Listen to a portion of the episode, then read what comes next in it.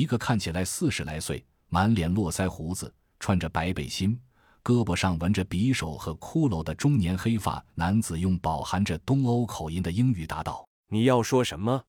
东方人。”甄笑阳笑着说道：“来给你们一个友好的建议。”中年男子不屑地歪嘴道：“哦，什么建议？如果是把你身边的两个女人送给我们，我很乐意接受你的友好。我的兄弟们也一样。”说着，回头用本地语言翻译了一遍，对面顿时欢声雷动。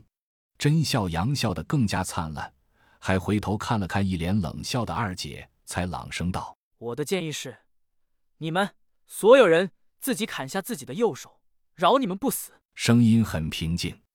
中年男子和对面能听懂英语的角色都是一愣，心说话这人傻疯了吧？回头一翻译，人群沸腾了。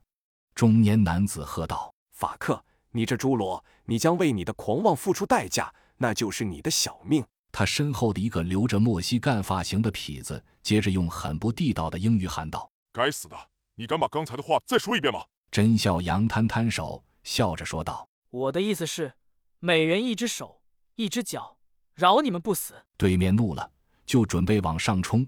军警一方却发声道：“外来者，你们要介入这场斗殴是吗？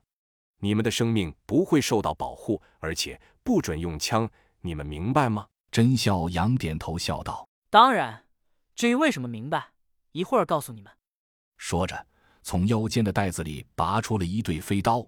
不知是谁掷出了一个啤酒瓶，哐的一声碎在双方中间的空地上。火并开始了，对面的匪帮山呼海啸般冲了过来，己方的大部分人为气势所慑，都觉得心脏快要跳出喉咙一般。前排的三人却是毫不为之所动。甄笑阳和二姐甚至还交谈了一声：“杀杀”，说的是汉语，落实的也是汉语。经过病毒能量源多次强化的二人，面对这些普通人的时候，就像狮子闯入了羊群。十只羊是羊群，一百只羊也是羊群。楼道里红光闪烁，那是喷溅的鲜血在光线的照耀下漾出的光影。